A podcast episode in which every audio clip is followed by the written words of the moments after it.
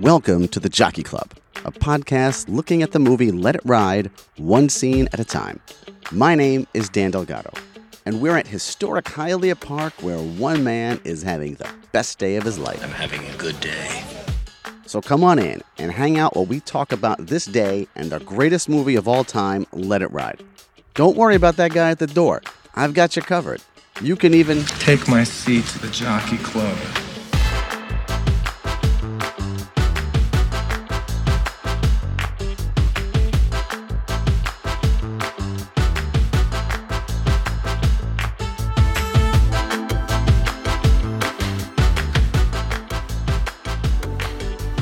Welcome back to the Jockey Club. My name is Dan Delgado, and we are up to episode 10, which means that we are doing the 10th scene of Let It Ride. And really, it's the 10th scene according to me. This is the scene right where Trotter returns to Marty's bar after his big win and gets a cold reception. With me to discuss this scene is film critic and historian Edward A. Havens III. Ed is also the host of the 80s Movie Podcast a film history podcast that looks at all aspects of 80s films. Now, before we begin, here's a warning. It was much to my surprise that Ed is not a fan of Let It Ride. Not a fan at all. And he really explains how much he does not like this movie for pretty much the entire episode. So keep that in mind if you dare venture ahead. Now, if you're playing along at home, this is going to be from minute 2726 to 2911. So now, let's head on up to my usual table at the Jockey Club to discuss the 10th scene of Let It Ride.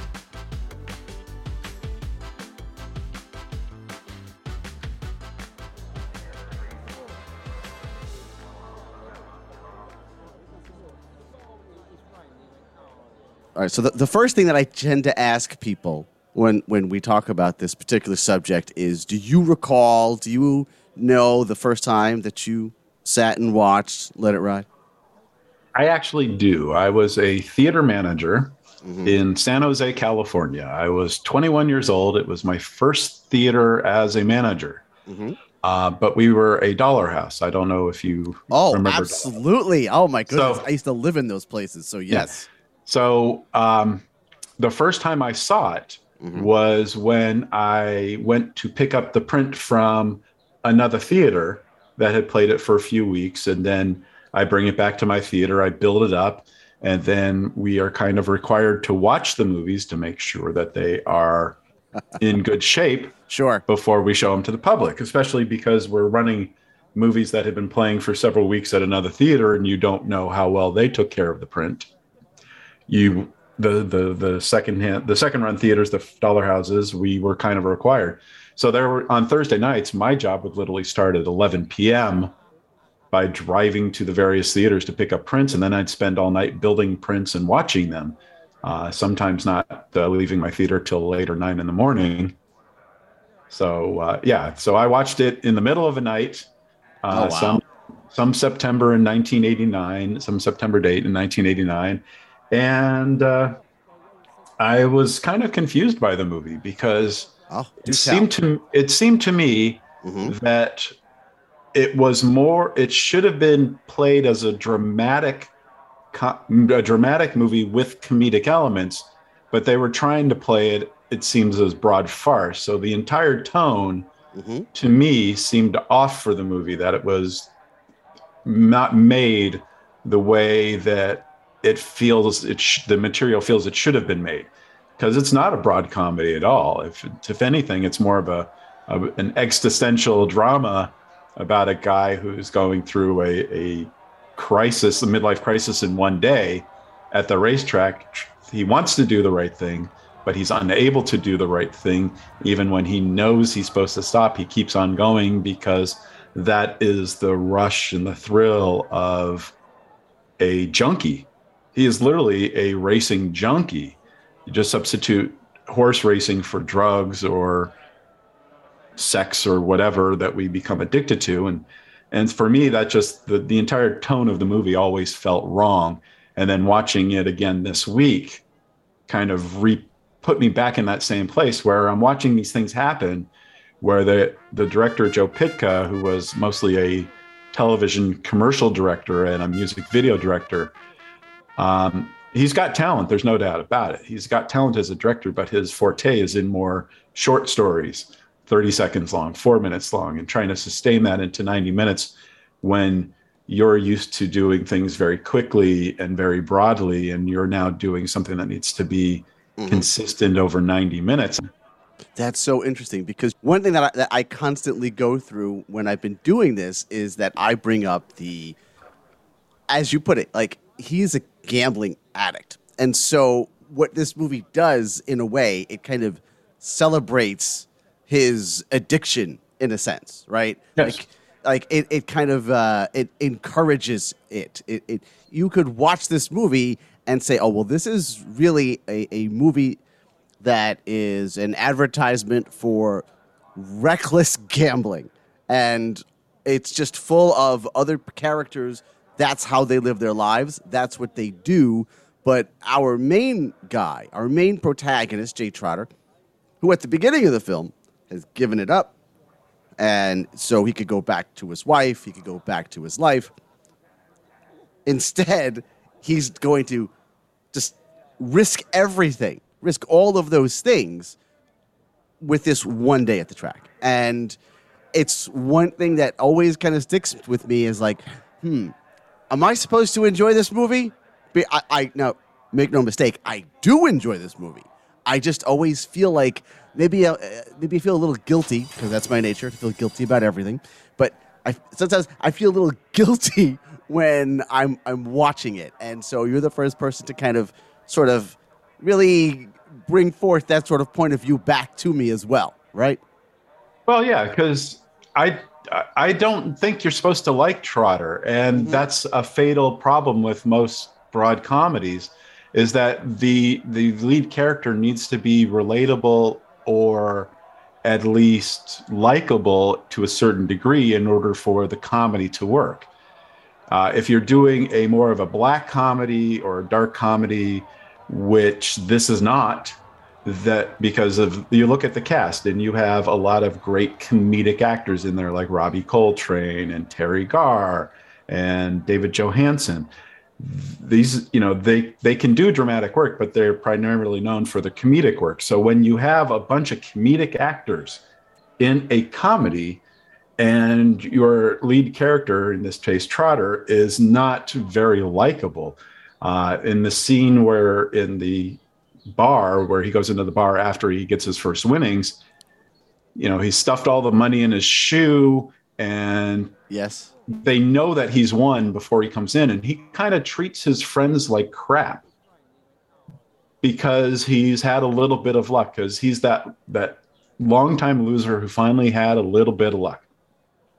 And that's understandable. We all have been there in our lives in various times where we're down, things are not going right for us no matter what we do. And then all of a sudden, there's this one little bright spark that kind of changes our perception of our reality.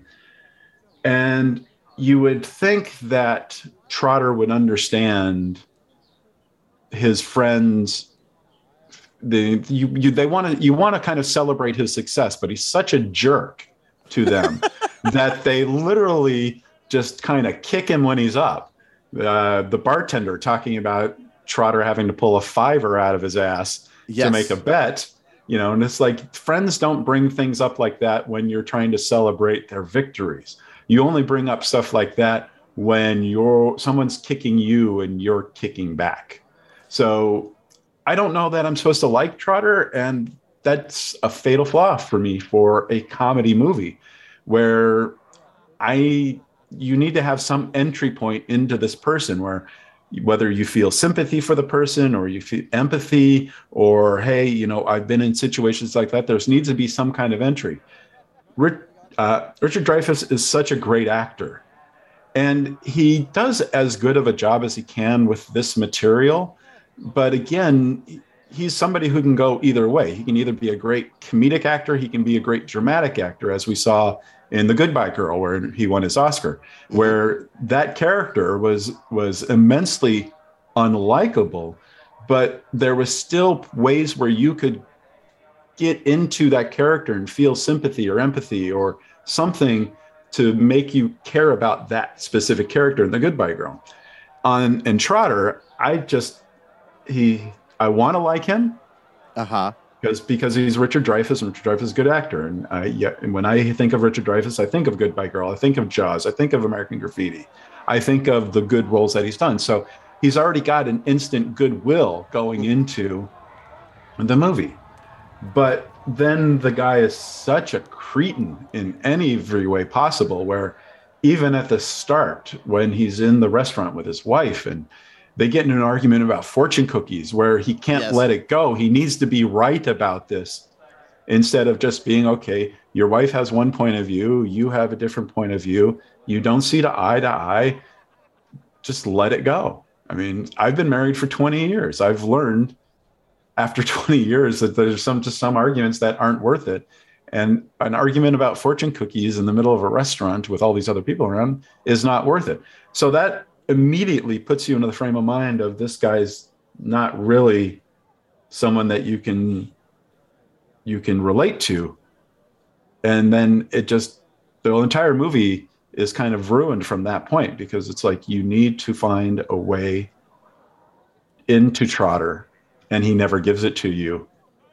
And that's either the fault of the writer or writers uh, for not writing a anything that was rather compelling about Trotter, or it's the fault of the director who saw, maybe saw the material in one way when he should have seen it a different way, or it's a, a combination of the actor and the writer and the director just completely missing the tone. And that's for me hmm where you know if i look back at the re- reviews you know it wasn't very well reviewed when it came out in 89 it's not a movie that we talk about a lot when we talk about 80s movies you know I'm, the, I'm a host of an 80s movie podcast and i don't know if i have ever considered talking about let it ride. Uh, and i've talked about a lot of movies uh, from paramount in the late 80s so you know for me it's just a movie that that i probably would not have even considered watching again had you not asked me to participate on this episode. So, um, so I watched it again, and it, it was just for me. I just I have a problem with the entire tone of the movie, and the scene in the bar kind of exemplifies where Trotter is going through an existential crisis where he wants to give up or he thinks he wants to give up he thinks he Right. wants to have a, a better relationship with his wife but he is so easily led by why, why is he even going there in the first place? You know it's like didn't he tell his didn't he tell his wife at the start that he was done that he was you know a person who's done with something doesn't go back and do it the very next day and But- then but- do it again but- and again and again. But Ed, you heard the magical chimes that have happened throughout the movie to let you know that something mystical, something supernatural is potentially at play here. And this is part of the the driving force. Is this just Right. something that's uh, that's in his head that doesn't actually exist? Are, are we just hearing the sounds of the addiction that that pull him one way or another? Absolutely, it is. It's his addiction. Um, whether the wind chime, I mean, wind chimes don't mean anything. I have a wind chime ten feet from where I'm sitting outside in my backyard. That's true, but I don't. You don't hear them when you're walking around at, at key moments, like when when you hear a good horse racing tip that that your weaselly friend has recorded in a cab. You Yeah. hear the tip, and then all of a sudden you hear these chimes, and you start to feel a certain way. Like that's not just hearing wind chimes because they were in the window. That's, that's an entirely different thing. It's it's it's the way that addicts process uh, their addiction. Um, I've been to the racetrack many times, not because I love racing. Um, my stepfather was a racing addict in the 70s. Uh, the, we regularly went to Hollywood Park or Santa Anita, and I learned how to read the racing form when I was eight years old. I've known how to bet on horses as an adult. I don't particularly like enjoy horse racing, but when I find myself at a track like Santa Anita or Hollywood Park because of an industry event when I was a theater manager, Mhm. um, yes, I would partake in in the racing because I'm already there. And I always came home a winner because I still, to this day, know how to read a racing form, even though it maybe have been 10 or 12 years since I last saw one, where I, I understand the odds. I understand the mentality that goes into selecting the horse that you bet on. Mhm.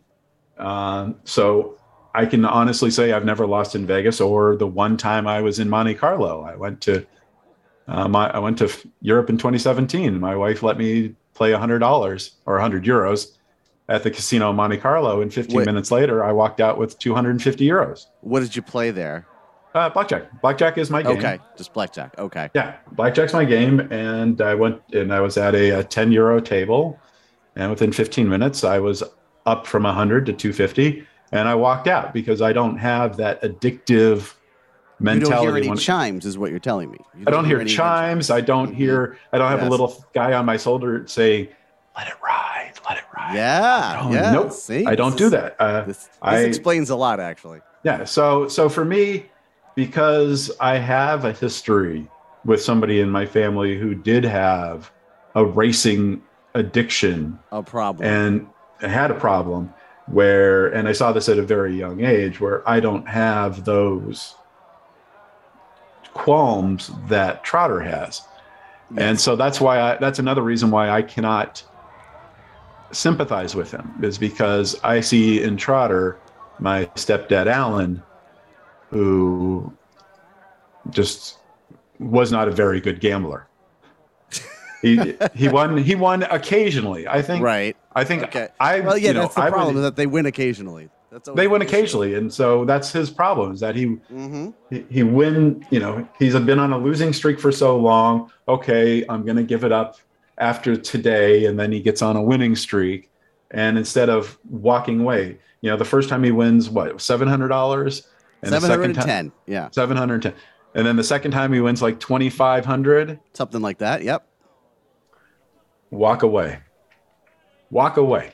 Because you're now up $3200 and in 1989 $3200 would have probably paid my rent for a year Yeah. at the place i was because i was living in, in outside of santa cruz in the 80s not very expensive. I was sharing a house with a few people. But my rent was less than $300 a month. I think it was 275 and so that would have paid my rent for the entire year.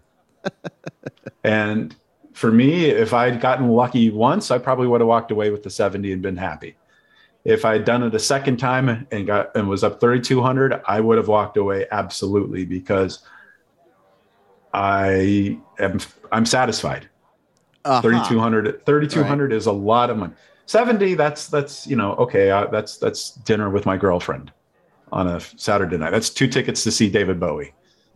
You know it's it's it's not it's not as tangible as uh you know or $700 yeah that's that's Mhm. dinner and and bowie tickets and a t-shirt and and a couple of things. That's nice. That's a you know a couple months rent but $3200 even today that's still a lot of money for a lot of people 33 years later I would love to have thirty two hundred dollars. That would i would be- love to have $3200 That would help me a lot. No lie. i'm i'm in a position where i'm retired i retired at 52 because i had saved enough in my you know my wife also makes a lot of money as a lawyer but i had saved enough where i could we could survive without me working Wow. i can still use the money okay. is my point is that i don't uh, you know i do the All right. trivia i do the trivia three two or three days a week which is like less than $500 a month you know plus free food every night but i could still use $3200 the heck that's six months of work on doing trivia games That's not bad. that's not bad I, Okay. I could everybody could use $3200 All right, so Ed, let me ask you about this though. It, when it comes to this particular scene, Mhm. he's walking back into the bar right and he offers to buy everyone a beer. And everyone is already soured on him simply because he has won. And it seems like this is the cardinal sin among all of these other people. In- In fact, Looney, David Johansen, says, you know, I, I know that I did the right thing, which is to not bet on a sure thing, which is some sort of bizarro loser mentality because I'm sure you, Ed, somebody who d- does gamble, as it turns out, you, I'm sure, would primarily bet on sure things. Would you not? I know that there's no such thing as a sure thing. Well, okay, I know I I know that there is a very good chance. Uh-huh. So if I was in in Trotter's position, Yes. where I had a quote unquote thir- sure thing fall in my lap, Mm-hmm. yeah, I I might have bet five, ten dollars, Mm-hmm. maybe, because five or ten dollars is not that much to lose. And then when coming in at twenty eight forty on a ten dollar bet, you know that's that's that's a few hundred dollars. That's a good bet. let's look at it this way. Here are, Okay. are, are some things that we do know. Here are some facts that we know from the movie, if we're going to call them facts. Is that at the outset of the film, Trotter and Looney both are aware of this situation at the same time. They both learn about this fixed race, this sure thing, not a sure thing, however you want to put it. They both go to the track. Trotter has saved fifty dollars for this. He has taken I don't I don't even know twenty dollars whatever he took off the other guy Mickey Jacks and gives it to Looney. This is your this is your portion. This is your portion. Go bet it. Here it is. Looney does not bet this though. Even though he has this information, this inside information, the money is not his own. It is money that Trotter is giving him. He opts to not bet on it. And in fact, he gets annoyed at the idea that Trotter did bet on it and won. What what, what can we attribute this to? Why would you Um, think this way? Or and I- not you, but why would I- Looney think this way? I don't think we learn enough about Looney in the course of the movie, or at least by that point, to know why, other than his when he says in that scene, you know, that he did a quote unquote good thing by not betting on the sure thing. right. So, you know, for Looney, it could be a sense of pride, it could be a sense of honor, it could be a sense of um, if he took this and won, that it was done in in a wrong quote unquote wrong way. So he could be looking at it from a morality point of view. Well, this is Where- interesting because he, he's a not a he does not come across as a particularly moral individual. right but Is- that's is- that's the but that's the problem with the, the writing is that we don't know we never learn enough about him at to that point so when we're in the bar and he says that he you know but the way the line comes across it seems to be that he's taking a moral stance yeah, like he's offended at the idea that he offended at the idea. Yes. but even though he's the one who got the you know he's the one who got the the, the information and he's doing these things that are very immoral by you know listening in on people in what's going on in the backseat of his cab Yes. he does a lot of immoral things and then for him to take a stand on this specific moment hmm I can't tell you if that's out of character for Looney or why he does that because Looney, to this point in the movie, is such an underwritten character. He is, you know, what do you know about Looney? He drives a cab. He listens in on his customers' conversations, even though there's a sign that says the driver can't hear you. Even- yes, driver, can I You hear know. you? So, and then he has this information and he doesn't do anything with it, even though he has a similar uh, addiction. But that's, but that, again, that's a problem with the writing of the movie where we don't know why Looney would make this stand. The others, it could be jealousy that Trotter won all this money and they didn't. So, you know, he that Trotter's in a place that they want to be in, so they are jealous. But Looney could have been there and chose not to hmm and takes offense at Trotter actually doing it. So it's not jealousy. But then what is it? And the writing is is so um it's it's so empty. The character is, is such an empty vessel that we don't you know then we have to supply why we think Looney is doing what he's doing and saying what he's saying because we don't know anything about him truly other than being a cab driver who listen who does some bad things listening in on what people say in the back of his cab so this that's why i said that's why i have a lot of problems with the movie is that trotter's not likable and a lot of the characters are so underdeveloped that you don't know why they do what they do and and that's ultimately why i've never really revisited the movie after 33 years until this week Is it quite possibly that he, just like everyone else, is just unhappy that Trotter has won? I mean, because even when when Trotter goes to the Jockey Club and he's now elevated with all of the, you know, highbrow Players. people, right? Exactly. When when he wins there, those people aren't happy with him either. Those people are uh, uh, like seemingly annoyed that he has won. He ends Right. up getting booted out of there. You know, Allen Garfield in his wonderful uh, pink blazer, which I need to get me one of those. It's like, how come you didn't share your tip with me? You know, he's all of a sudden he's he's cold to him. So is this just sort of a is this sort of a thing with with gamblers where you know you, are we just not happy when our friends do well? Um, hard to say because Alan didn't have a lot of friends. So when I was at the track with him, I was literally the only person with him, and we were sitting.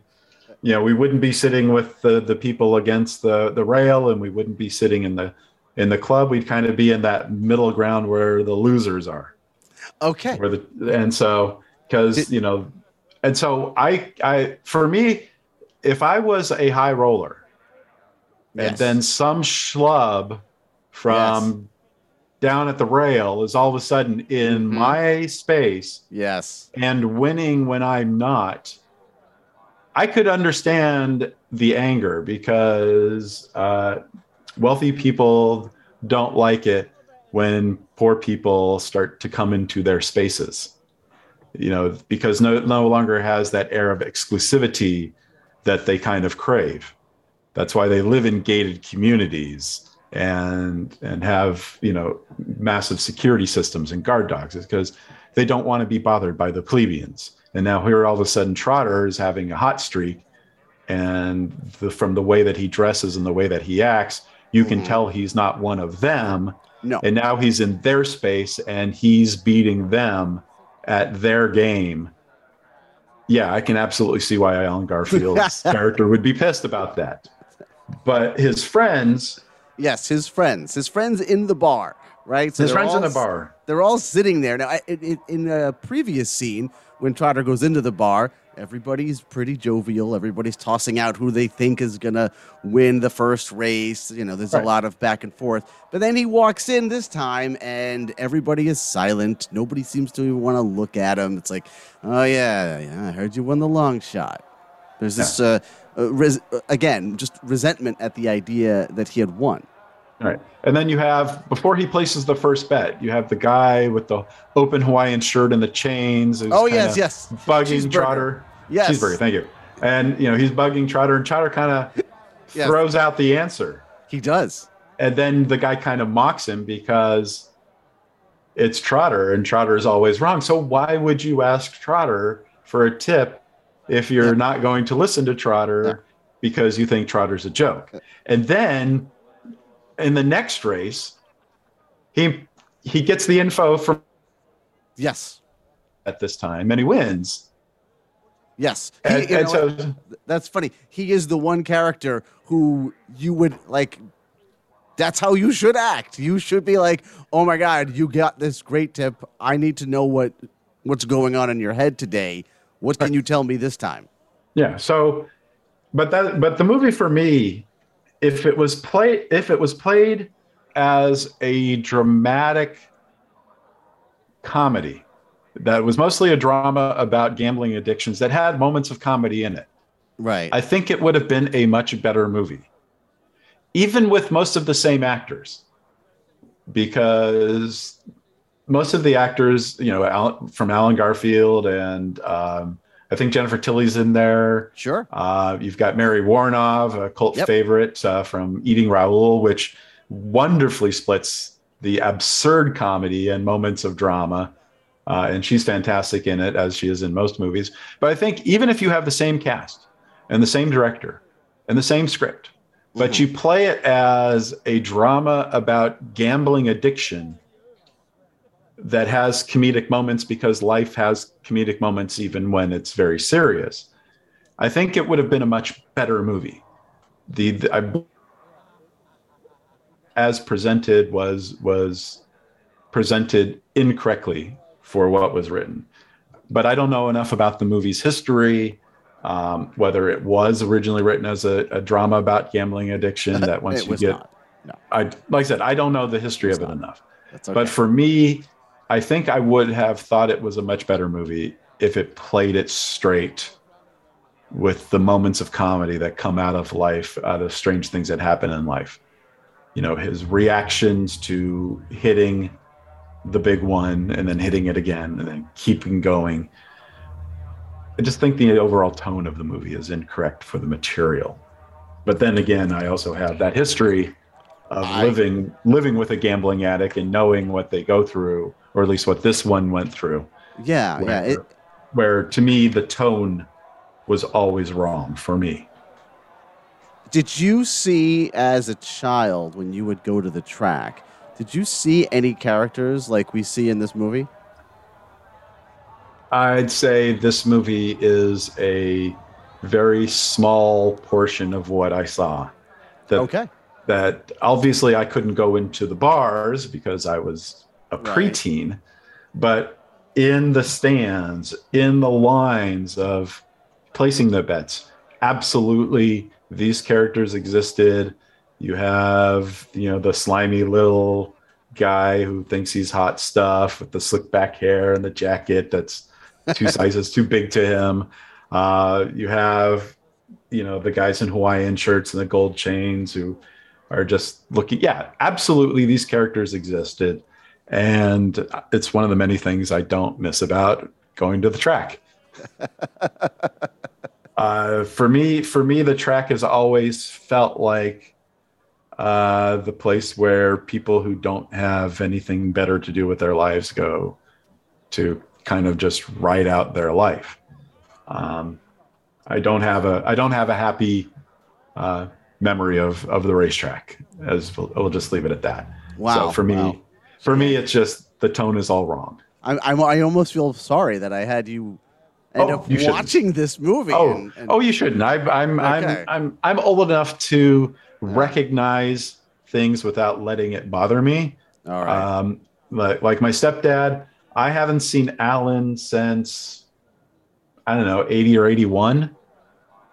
And I have only been to a racetrack once in the last 15, 20 years.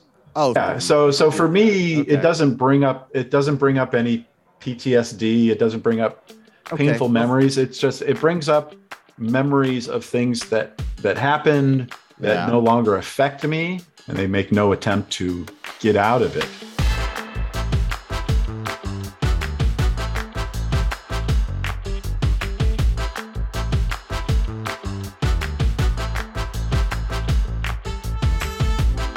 Thank you for listening to this episode of the Jockey Club. This episode was hosted and produced by me, Dan Delgado. My guest today was Edward A. Havens III. You can look for Ed's podcast, the 80s movie podcast, wherever you got this podcast from. There will be a link to it in the show notes. Our theme music is from Epidemic Sound. Our cover art is by Sean Labrie. If you enjoyed this episode, and I certainly hope that you did, then you can help the show out by buying me a coffee. Yes, it's really an actual thing. There's a link to it in the show notes on how to do it. Now, if you say, Dan, I don't want to buy you a coffee, I'm saving up all of my money so I can bet on the four horse, well, this is something that I understand. You can still support the show by leaving a five star review on Apple Podcasts or Spotify or wherever you may be listening to this. If you want, you can contact me through email. It's dan at moviemaker.com. I'm on Twitter at underscore Dan underscore Delgado. Or even better, I'm on the Repod app, which is not only a great way to listen to podcasts, but to interact with podcast hosts like me. Find it in your app store. Come on by and say hello. This has been Dan Delgado for the Jockey Club. And remember, sometimes you could be walking around lucky and not know it.